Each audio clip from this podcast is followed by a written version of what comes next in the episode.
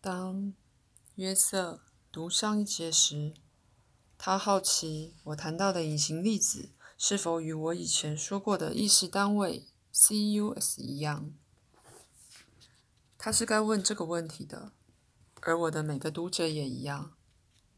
一方面，虽然我知道明确术语的重要性，但我不要你们身为读者变得如此依赖术语。以致遇到一个以前读过的，就立刻将之归类。另一方面，每次我重新介绍这种资讯时，我是从可以说另一个方向来做的。所以，身为读者，也要从不同的角度去理解。那样的话，你们就会从种种不同观点，变得与某些知识熟悉起来。当你念那些段落时，那问题本身，这些究竟是否是先前提过的意识单位呢？就引动了你的理智及直觉以另一种方式一起作用，纵使是只有些微的。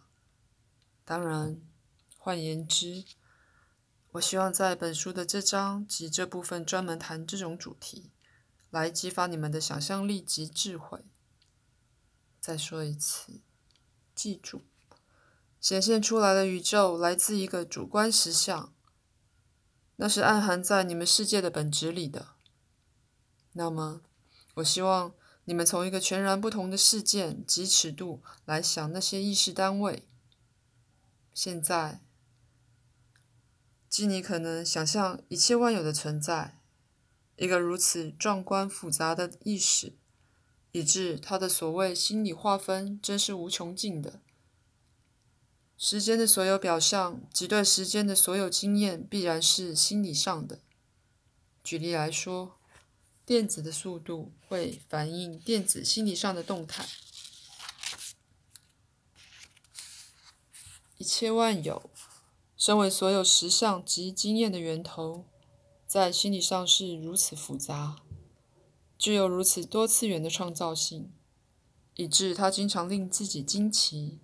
它就是暗含在你们世界里每一处的隐形宇宙，只透过历史性的时间，对你们的知觉变成具体。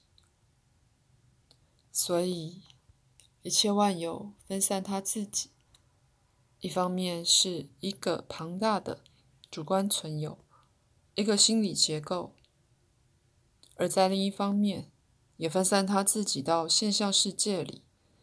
就神圣所有的意义而言，它是神圣的。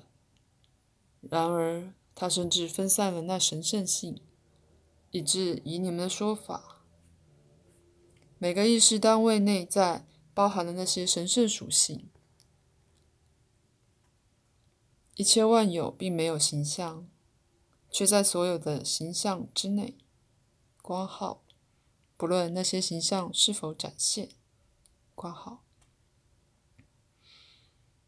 你们的思维是你们字句的隐形伙伴，而一切万有广大未言明的主观性，以同样方式是在所有言明或显化的现象背后。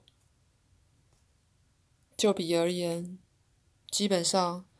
任何既定的物种都不可能绝种，它可能消失一段时间，在历史事件里有一会儿不展现了。当然，任何既定物种的基因模式，主要是住在那物种的基因库存里，但那基因库存并非独立存在，却是与每个其他物种的基因结构无形的连接在一起的。在物种之间，有没被认出的无数关系。所有物种的世代都在互动。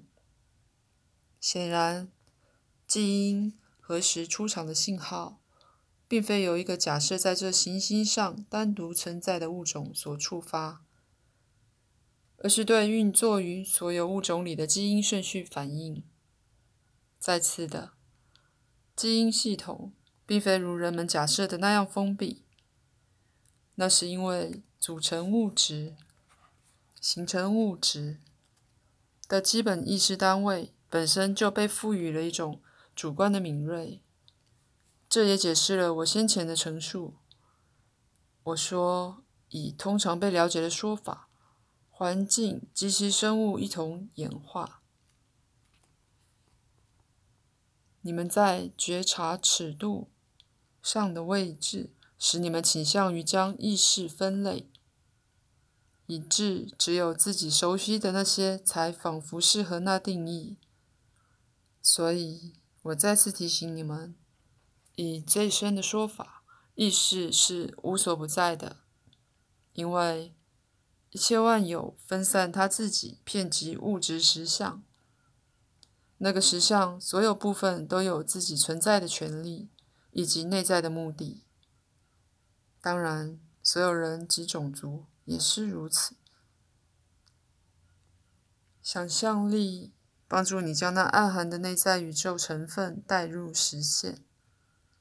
显然，你们的想象力并不为时间所限制，因此，你可以想象过去与未来的事件。